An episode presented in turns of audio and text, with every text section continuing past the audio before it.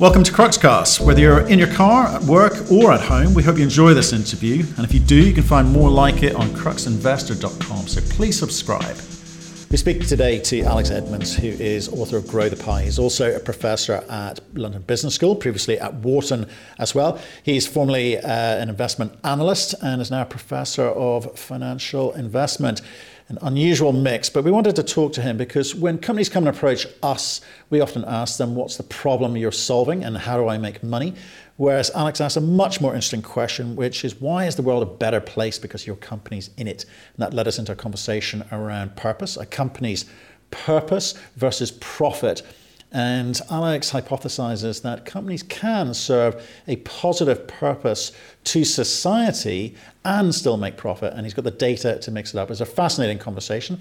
And to tell you how fascinating I thought it was, for the first 25 people who write to me at Matthew at cruxinvestor.com, I'll send you a free copy. So enjoy what Alex has to say. Hello, Alex. How are you, sir?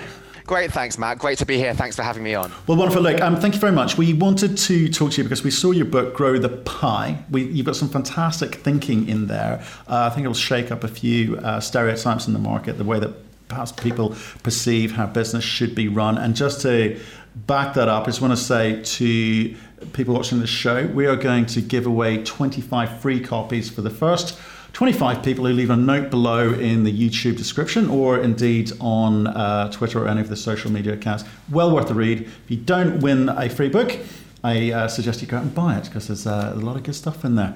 So, Alex, just wanted to put that out there because I think at the end of one of your uh, lectures, you talk about the fact we've all got a part to play, and I hope that in some small way uh, gives a little bit of something back to society. So, but can you give us? Really appreciate that. Thanks. Well, can you give us a little bit of um, background about you? Where have you where have you come from? What's your history? What's your what's your recent history? And you know, how have you come to put this book together?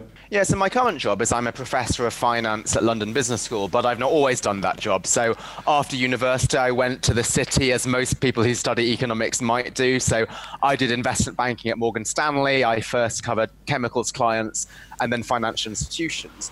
And I really enjoyed that job. So there's many people who are ex-bankers who get beaten up and, and mistreated, but I did find it really interesting. But why did I choose to leave is that when you work on a deal, that's great. You're solving one company's problems at that one time.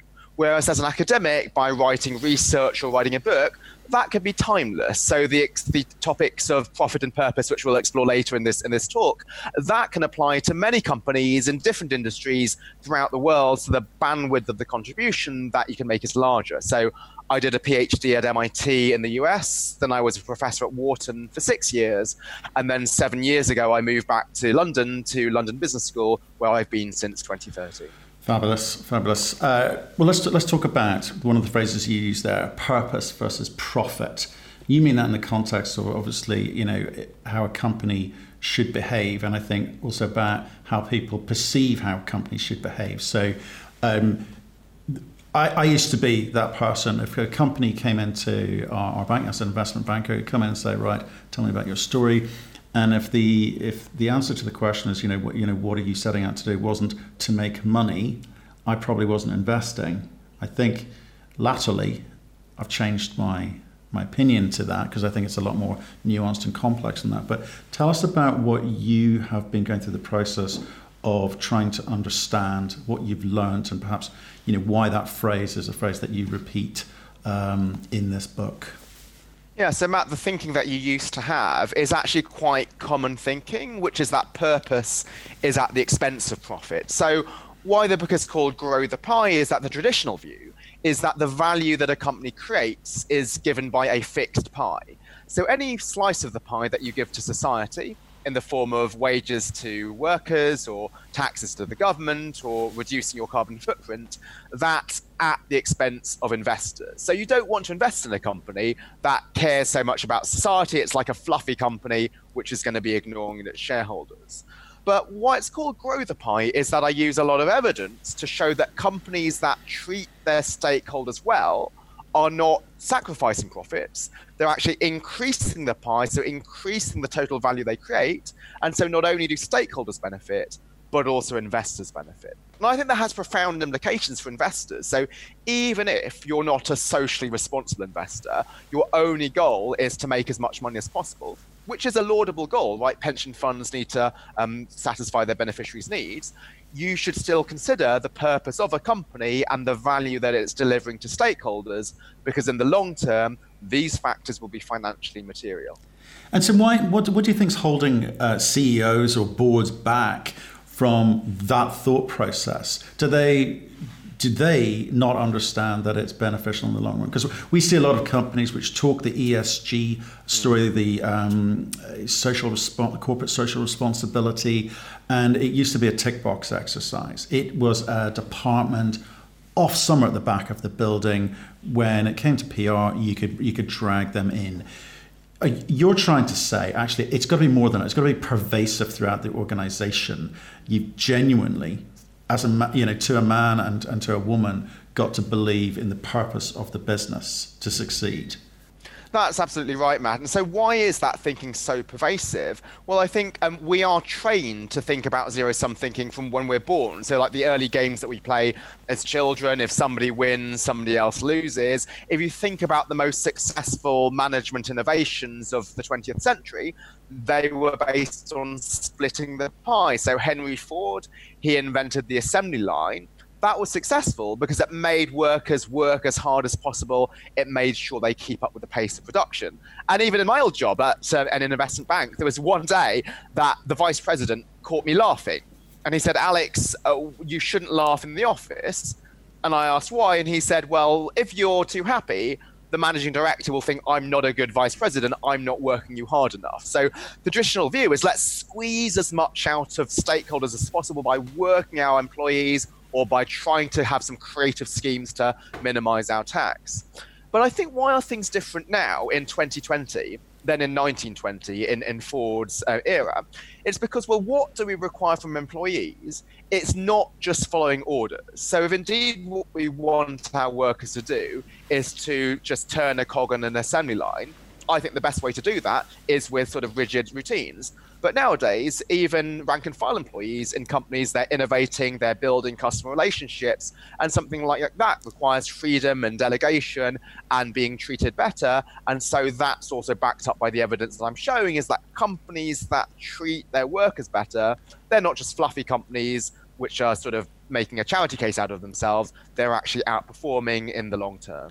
It, I'm, I'm interested in because um, we we did a bit of management consultancy back back in the back in the day. You know, we, we used to go into large organisations and try and understand what they could be doing better. And you're talking about you know turnaround stories, not just you know financially, but throughout the organisation.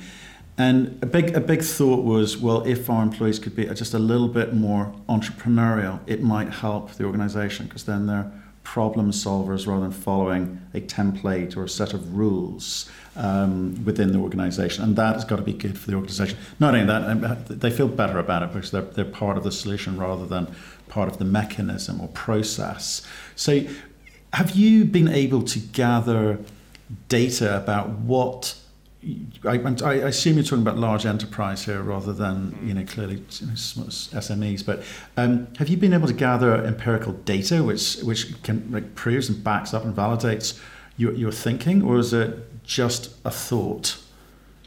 so I think this is what's critical about the book is is if we if I didn't have robust data, you might think that what I'm saying is wishful thinking. It's too good to be true. Yes, it would be great if companies that cared about society magically did better as a byproduct, but maybe that's not the case, and that's indeed why, Matt, as you say, many managers have this fixed pie thinking. Um, but let's go through to, through one of the many studies that the book um, talks about, which is on employee satisfaction. So there's a data source, the 100 best companies to work for in America. There's a similar list in the UK, but this data source in the US, that started in 1984. So that's really useful because I ran the study until 2011. So I had 28 years of data, and that makes sure that any relationship that I find is robust. It's not just a few years we got lucky. And in particular, those 28 years included both recessions and boom. So now we're in a pandemic, people like to think, oh, maybe in a recession, purpose is just a luxury, let's focus on making money. But I found in the data set that the relationship was just as strong in the downtimes and the uptimes. And then what did the actual data contain? Well, it didn't just look at wages, right? Because Henry Ford famously paid his workers $5 a day. That was a lot of money back then, even though he treated his workers badly. Instead, what he was able to do, what, what, what the data source looks at, are things such as trust in management, pride in your job, autonomy, delegation.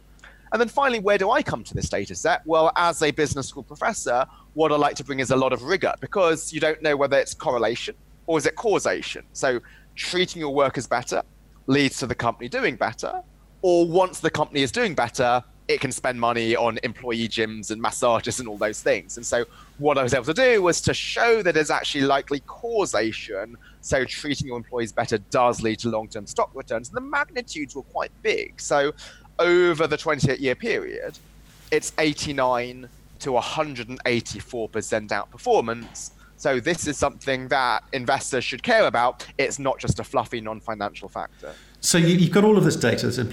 Um, uh, you know, I think you, talked previously about you know the, the, the best company, 100 best companies to work for. And the example I quite liked was you, when you talked about Costco for instance. You know, Costco, you think, well, those are the guys who are looking after the pennies. They're, they're, it's in the name. The description is in the name.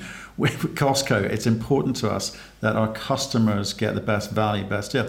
You would have thought shaving the, the company, the employees' salaries, um, reducing uh, perks or benefits to employees was was the name of the game there. But you tell a different story.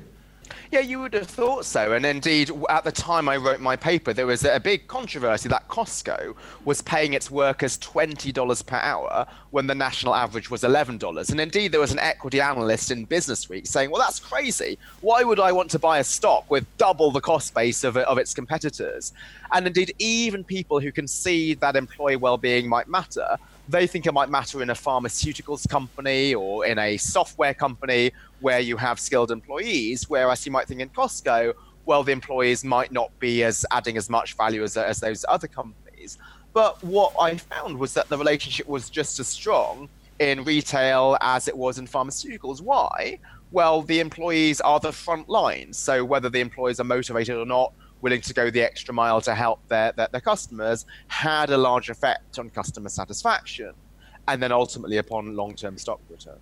So, are you seeing any change in attitude between you know you you, talk, you mentioned pandemic there? Obviously, we're we're all in the middle of it right now. You know, um, you're you're in London and you you probably see the effects of it more than I would just being slightly outside of London. But it, you know, it's a glo- it's a global pandemic. Um, behavior changes, decision making changes, because unlike a financial crisis where people got to point fingers at bankers, um, yeah. this is much more personal.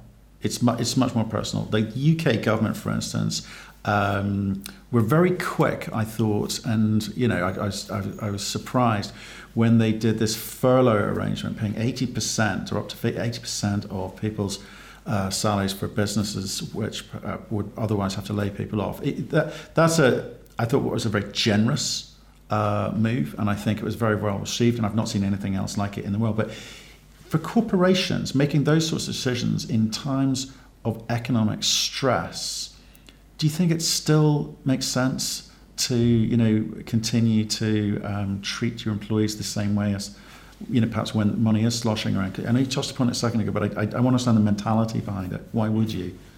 Well, I think the first thing to know is is um, a, a, focus on purpose doesn't mean that you can avoid taking commercial decisions. So there are companies which do need to downsize and shed workers in the pandemic. So anything related to travel, you do need to, to, to, get rid of employees. So this idea of purpose doesn't mean we're going to guarantee jobs for life. And I think that's really important, like because other advocates of responsible business will say, oh, a company should do the right thing and keep paying their workers. But that's just commercial suicide. And responsible companies do have a responsibility towards shareholders as well as, as, as their employees. So, for example, in Japan, um, there are companies like Toshiba and Panasonic where employees used to make magnetic tape and uh, they're obviously out of jobs now. But rather than making them redundant, they continue to employ them and they just sit in the office and review security footage. right? That creates no um, value to society. Those jobs aren't providing those people dignity.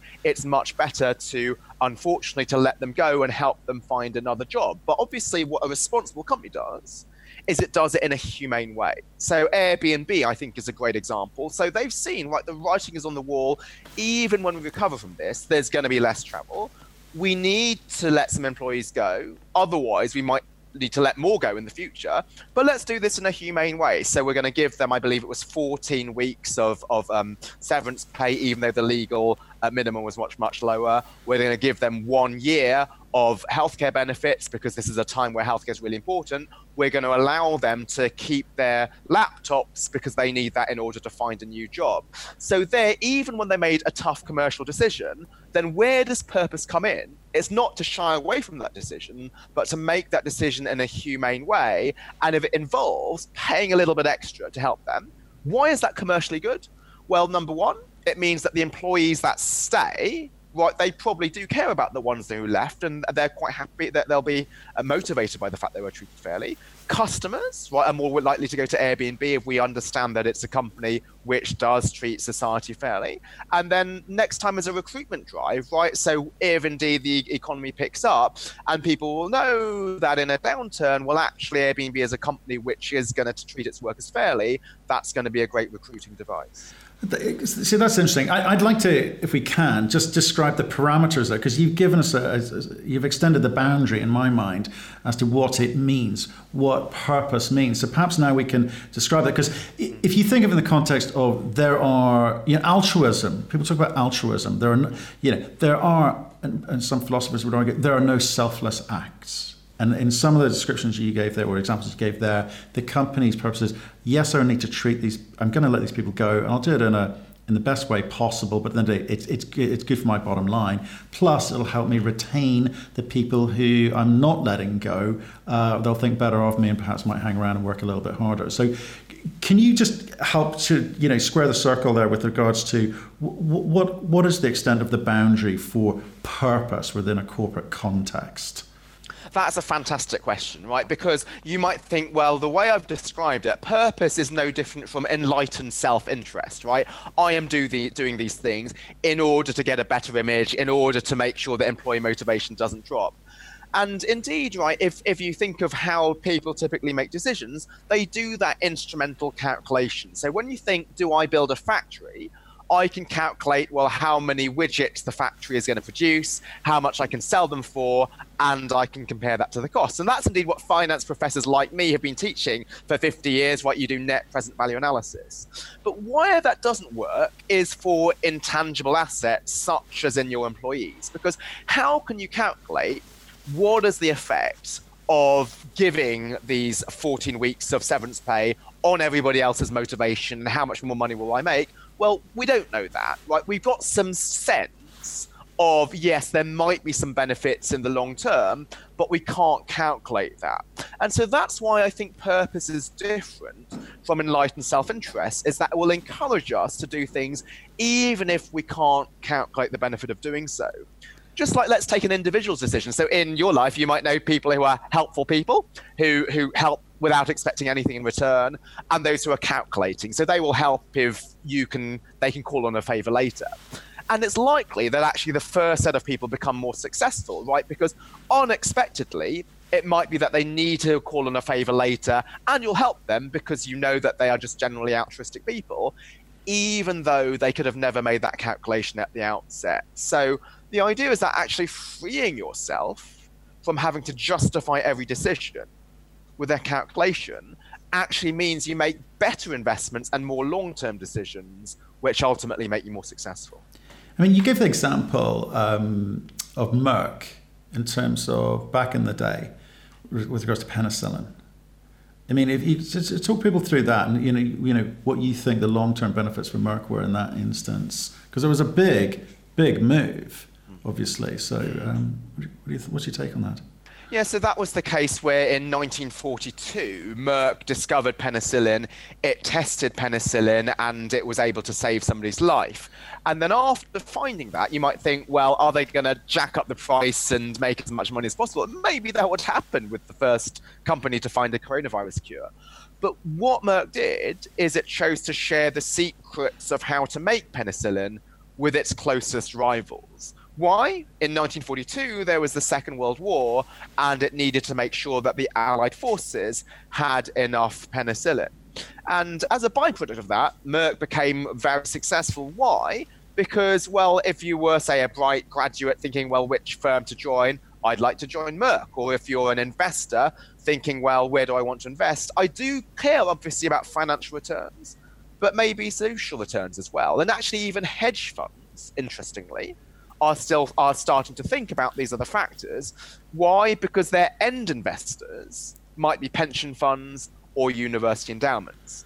Now, with that Merck story, I cannot claim that that one factor, choosing to donate um, penicillin, is what caused Merck to do be successful afterwards. There could be many, many other factors, but again, that's the scale of large-scale data. So we want to be uh, careful about over extrapolating from one story, right? You can always find any story to support whatever you want to support, right? And there's loads of TED talks and books which which do that. But what I wanted to do is to look at large scale data. So while in the book there are a lot of real world examples, it's written for practitioners, not academics. Every real world example that I show is backed up by large scale data showing that that still holds as a general principle. Do you think that's is sustainable within uh, an enterprise? Because if, if you look at the, the, humble beginnings of Google, you know, do no evil was their very easy to understand strapline. Okay, and I think very quickly people would say, well, that's possibly no longer the case. Um, you know, with, within 10, 15 years, as companies grow, as the C, as the board, as the management, as the CEO evolves, as money comes into play, decision making gets more complex uh, companies change, their needs change. And yes, they may have come from uh, or be driven by a purpose originally, but as they evolve, does it become harder and harder for enterprises to deliver on that promise of, uh, of the original purpose, or does the purpose change? Yeah, so I think this is great because we've, we've talked about the word purpose without formally defining it. And so let me actually now formally define it. Is that uh, often people think that a purposeful company is an altruistic one, right? It's one that serves everybody. But actually, if you think about what the word purposeful means, it means targeted, right? So a purposeful meeting is one with a clear agenda. If I do something on purpose, I'm doing something deliberately. So I think what a purposeful company needs to know is that it's not here to solve all the world's problems. And actually, controversially, I might suggest that a purposeful company might have to do evil. Why? Because there's sometimes some trade offs. Right, a purposeful company is not about being all things to all people, but recognizes which are the stakeholders that it should particularly focus on. So let's take some energy companies at the moment. So some of them are transitioning towards low carbon, and in order to do that, they will have to close some factories and do evil by making people redundant. So, what purpose involves is actually to be quite rigorous and disciplined and discerning and to say, well, what do I want to do more of?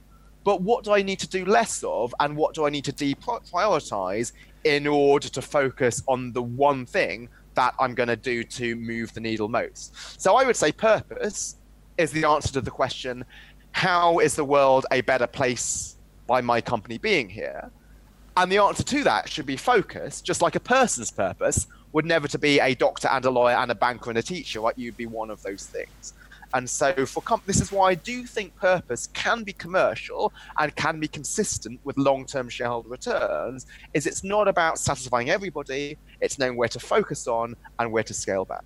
So I mean, it seems to have a lot of there's a lot of leeway here. But you're saying the the general direction is well, not to say altruistic as we say, but you know you, you can't be all things to all men as you point out. But I was coming from the point of view, you know, what problem are you trying to solve? What, why is the world a better place for this company being here? Because it's got a better, quicker, cheaper way of solving the problem that you know people every everyday people face. So, given the leeway in what you're you're arguing here. How, how do you how do you um, again coming back to measurement and data? How can an organization measure this profit versus purpose um, equation to know whether or not it, it should you know stay on course or, or do things start doing things differently?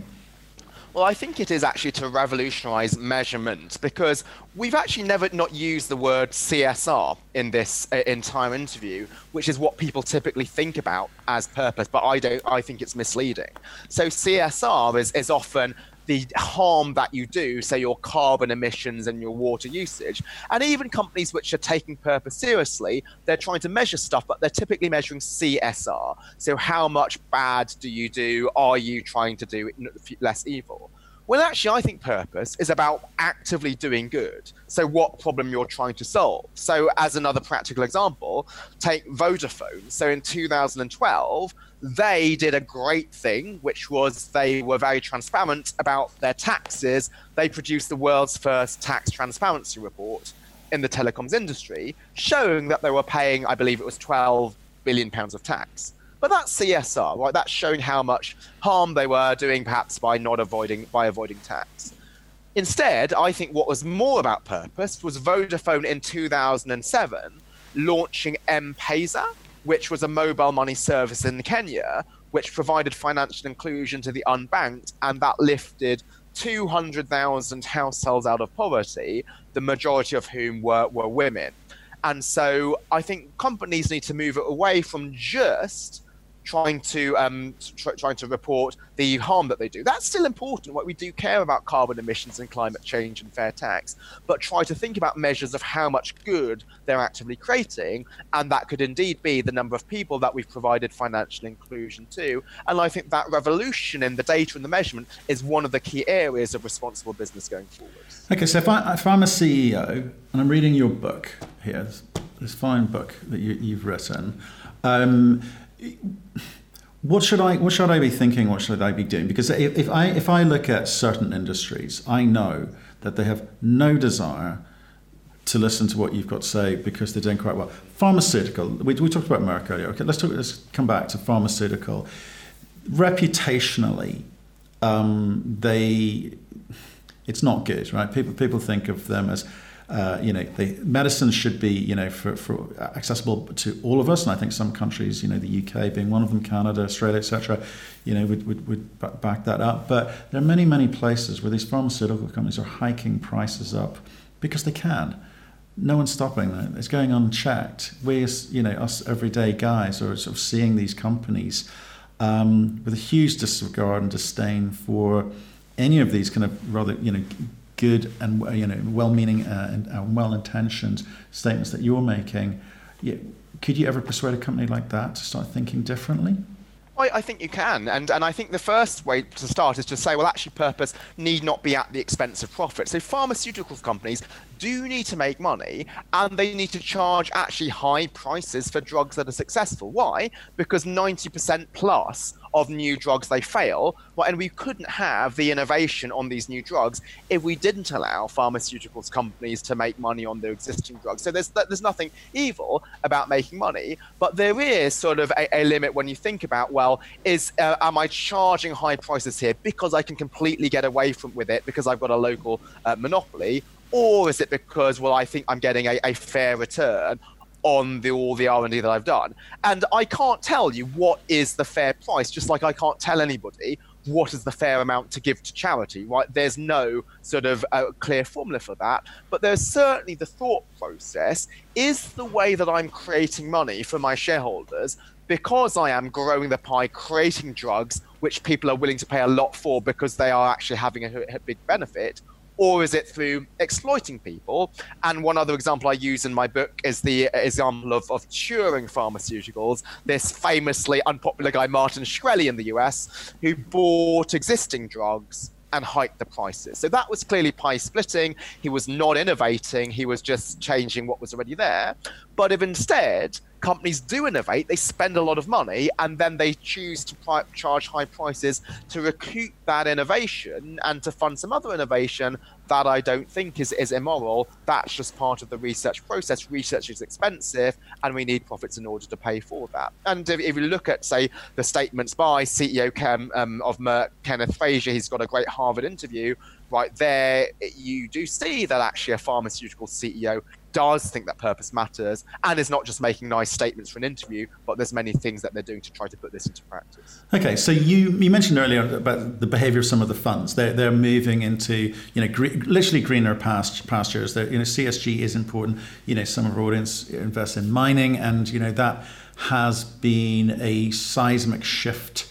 Pardon the, pardon the pun. Uh, to um, you know make sure that it's a very important part of what the company does because no well example covid affects um, you, you know different people in, in, in different ways but um, you know various studies have shown that you know First Nations in, in, in Canada or even um, down in, in the US are more susceptible for a variety of reasons. Um, you know, and companies shut down very, very quickly in those cases to make sure that you know not only their workers but the um, you know society around them were not endangered by decisions made by miners looking for profit. So I, th- so I think that's that's you know an example of the way that attitudes have changed. Certainly in mining, for instance, over the last few years, but also funds. People like BlackRock, they're not investing in coal or dirty coal uh, specifically, because um, you know there are different types of coal. Um, they are being influenced by their shareholders, um, obviously, and their, their behaviors are changing in terms of what they will and won't invest in. But that's up at that level. You know, again, the the average guy can't sort of understand or countenance, you know, those sorts of decisions. But so, what can we do on an everyday level? Can we affect change? So do you mean we as consumers and investors? Absolutely. Absolutely. Yeah.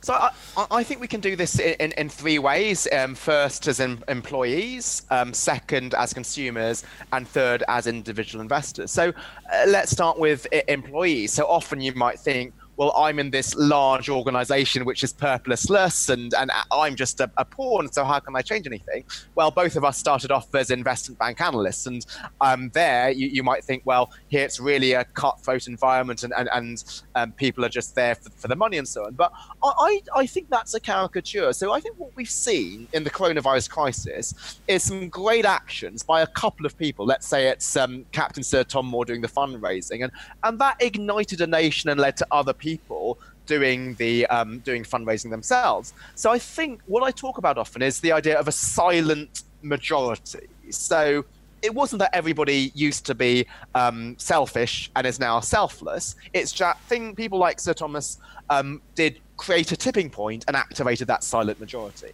So even in a cutthroat investment bank, it's not that everybody else is there for the money. There might be people like you and I who are there because it was an interesting job and it was challenging. But the environment, if you don't take any action, could become one which is dominated by the vocal minority. So you might think, as an analyst, what can we do? Like we're so junior. But actually, even as an analyst, there were people who worked for me. There was my secretary, there was the IT department, there was I don't know what it was called in, in your your bank, Matt. We called it creative services. You might have called it graphics, or do you? Yes, you know? yeah, the, the, yeah. the graphics, the, yeah, graphics department of a marketing team. Yeah, crikey, that's going back. so so they were the people where if you had to do a PowerPoint presentation for the client, right, and you needed some line thicknesses or whatever things changed, you would send it to the graphics department, and they got most abused out of every uh, department. Why? Because the analyst was getting it from the associate, and so you were putting all the stress down to, to the um, graphics department. So there were times when I got work back, which was very good. And, and what I did is I called the um, front desk of the graphics department and said, Hey, can you put me through to whoever did this job? And they said, Yeah, this is a lady called Juliet. And I'd say, Hi, Juliet just to say this was a really good job and this is why it was good. And actually, you did this as well, and I didn't even ask for that. Thanks for your initiative. And then I didn't do that in any ostensible way, but just because I was so junior, I didn't have my own office, so I was in the open plan. And then other people heard it, me say that, and then thought, well, let me try and do this myself. And then you had other analysts who were also thanking uh, the graphics department. And so that would start to change the atmosphere. So even me, as a really sort of minor and junior person, a few actions can can change the atmosphere and, and activate this tipping point. And the phrase I'm going to next use might sound really corny, but I think it is useful. It's to be the thermostat, not the thermometer. Right? The thermometer reflects temperature, the thermostat affects temperature, and that could be in many other ways, right? We're now um, going through, uh, uh, obviously, the, the, the race riots and the uh, Black Lives Matter protests, which obviously I'm, I'm very aligned to. But there, why is it that in some cases there might be discrimination? Not just against ethnic minorities, but gender and so on. Sometimes it could be banter in WhatsApp groups or in person or in emails, but just a couple of people just saying, oh, I, I, taking someone aside and saying, actually, I think just be a bit careful with saying this, you might be unintentionally creating offense. I think that could have a, large effect. So let me just pause here. There's other things I could say for investors and and uh, and customers, but that's what I think we can do as, as employees. Okay, and, and obviously you're, you're talking about the ability, not just face to face, but I guess today with social media, uh, what it is, its ability to influence and change corporate decision making. We see that a lot every day as well, um, which, which, I, which I think is fantastic. I, re- I, really, I really do. Everyone's got a voice. Uh, it's a question of um, being able to filter through and for a company being able to filter through and work out what's in, important uh, in terms of that feedback. Um, well, look, th- that's that's a nice little romp through um, your your philosophy, that, that that thought process that you've you've gone through. I mean, what's the feedback been like? I mean, are you able to point at companies that have changed as a result of listening to you? Because you've got, you've got a couple of um, you've, you've done a couple of TED talks that I can see, but you know, the TED talk on this topic, for instance, did, did you get any positive feedback on that? People asking you questions? Yeah, so um, I'll answer this in, in, two ways. I think one specific to the book and one more, more generally. Mm. Is that hmm. like since I started as being a professor at Wharton in 2007, I've seen this massive shift in the extent to which people are taking purpose seriously. So when I was at my first conference in 2007, the investors who were there, they were not the BlackRocks that you've talked about. They were socially responsible investors with only a social mission. They weren't the mainstream companies. But nowadays, right, the mainstream investors are taking this really seriously because they're seeing this as financially material. And similarly, CEOs are increasingly not seeing this as something which is part of a CSR department to be delegated to them, but something which is about how are we going to do business. It's something which is a CEO level issue. And then in terms of the book, even though it's only been out um, two months, um, I know three large institutional investors where they've bought the book for many, many of their senior investment professionals are having internal meetings on how to change their investment strategy in the light of the book. Some of them are sending them to companies that they're investing in and asking the companies, well, are you going to implement the principles? Or if not, why not? And, um, and that's really gratifying. And I think what, what's good about it is it's something where it's not pitching investors against society. Right? We typically think, oh, we want to care about workers and the environment, and investors are these evil, greedy people. But in fact, it's showing that um, it works for both. I think the one sort of, sort of negative thing about the book is that because it is so collaborative, it doesn't have the same forward momentum as a one sided book might suggest. So, if there was a book saying, yeah, investors are evil, profit is evil, capitalism is broken, that would obviously have a massive sort of support from some people and if there's another saying equality is, uh, is is unnecessary, right? We just care about making money. That would have some other support.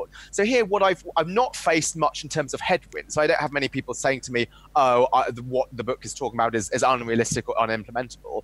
But there's not as much forward momentum as there might be for something partisan, which is why I really appreciate the gesture that you mentioned, uh, Matt. Not just giving me this interview, but also the gesture that you, you mentioned at the start to, to help spread the word, because I do think it's a way of in a very partisan society of helping align both investors and stakeholders to grow the pie for the common good. Well, I say, when I was doing the research for this, and my team were doing the research for this, you, you affected our thinking positively. So uh, delighted one to have you on board. Delighted two to be able to hopefully share um, your hard work with a, with a, with a few people. So, um, but just one one final thing. So it is a collaborative book it, it talks about, you know, as you say, you talk about them versus us, and you're saying, well, actually, it's not them versus us. It, it's all of us have a responsibility uh, for, you know, for positive change, and here are the here are the roles that we can play. You've backed it up with data. A lot of hard work's gone into it. I mean, how many how how long does something like this take to put together? Well, the book wasn't actually too long. It was only two years. But why? Because I'd done sort of 15 years of research since my PhD at MIT. So it was to crystallize that and then make it accessible in plain English for, for a general audience. But also not just, it, it doesn't just build on my work, it builds on the work of lots and lots of other people. And so it was two years to put this into um, accessible, hopefully engaging language. I think it does that. I think it definitely does that. Um, well, I, I, appreciate your time today. Um, you're obviously you're at home, and where, where, are you in London? You're in London, aren't you? Yeah, in Bayswater. Yeah, Bayswater. Right. Very nice, very nice. Well, I appreciate your time. We'd love to have you back on soon because I saw a fantastic piece that you did on cognitive bias. I was again part of the topic, which is something that, that I think affects all investors and any help we can get, any help that you can give me to unpick my convoluted thinking and convoluted uh, investment thesis, I would, I would appreciate. Well, I'd love to talk about that. So if, if you'll have me back for it, we can do an, another interview on, on that topic, which is a whole topic in, in itself. Oh, I know, I know. Well, thanks again. We'll let you go. Thanks very much, Matt. It was great to be here. Thank you for listening. If you've enjoyed the interview, why not subscribe to Cruxcast or our website, cruxinvestor.com, and of course our YouTube channel, Crux Investor. Plus, you can catch us most days on Twitter and LinkedIn. We really love getting your feedback, so please keep it coming, and we'll speak to you again soon.